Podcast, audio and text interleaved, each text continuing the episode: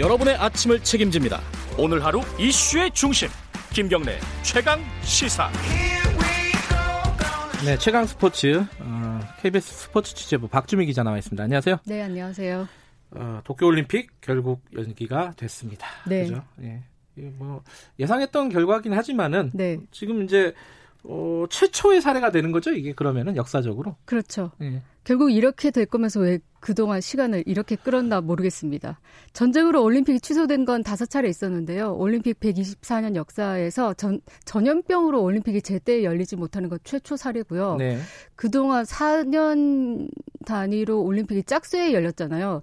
2021년 홀수에 열리는 것도 이번이 처음입니다. 처음이죠. 예. 네. 아베 일본 총리가 그제 저녁이었죠. 바흐 IOC 위원장과 전화 통화를 통해서 연기에 합의했다 이렇게 음. 발표했고요.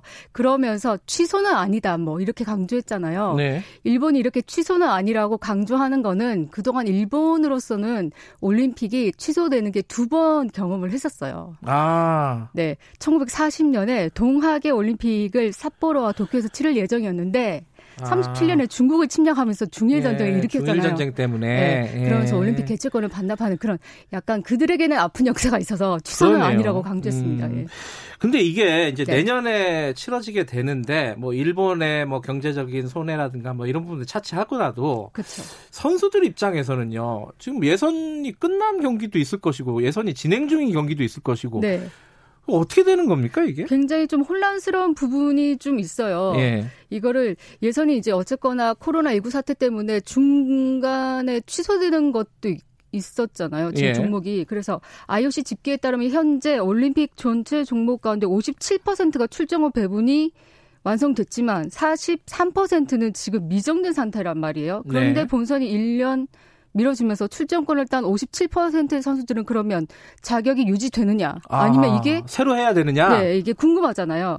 근데 정리가 안 아직? 바흐 IOC 위원장의 설명은 57%의 선수들은 그럼 자격이 유지된다. 아. 그런데 예. 43%의 종목의 선수들은 새로 기준을 좀 마련하던지 아니면 음. 기존의 기준을 그대로 유지할지는 각 종목의 국제 연맹이 새로 좀 음. 논의를 해봐야 된다 이렇게 네. 설명을 하고 있는데요. 네. 그런데 이제 그 종목의 올림픽 본선 출전권이 세계 랭킹 혹은 랭킹 포인트를 이제 에 따른 올림픽 출전 지급 예. 방식을 따르고 있거든요. 그런데 그 기준 시점을 어떻게 할지가 좀 고민입니다. 하하. 그러니까 예를 들면 여자 골프는 도쿄 올림픽 출전권에 따른 그 랭킹 포인트 기간이 2018년 7월 1일부터 2020년 6월 29일까지였거든요. 네.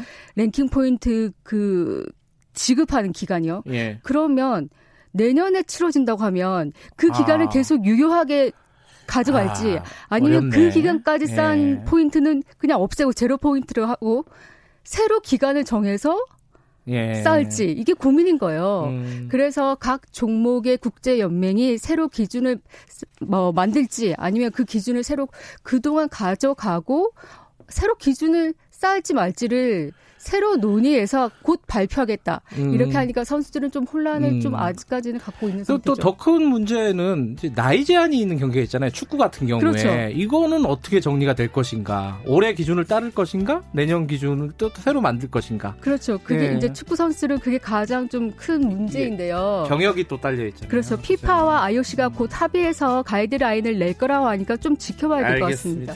복잡하네요. 여기까지 듣겠습니다. 고맙습니다. 감사합니다. 박주미 기자였고요. 1부 여기까지고요. 잠시 후 2부 8시에 돌아옵니다.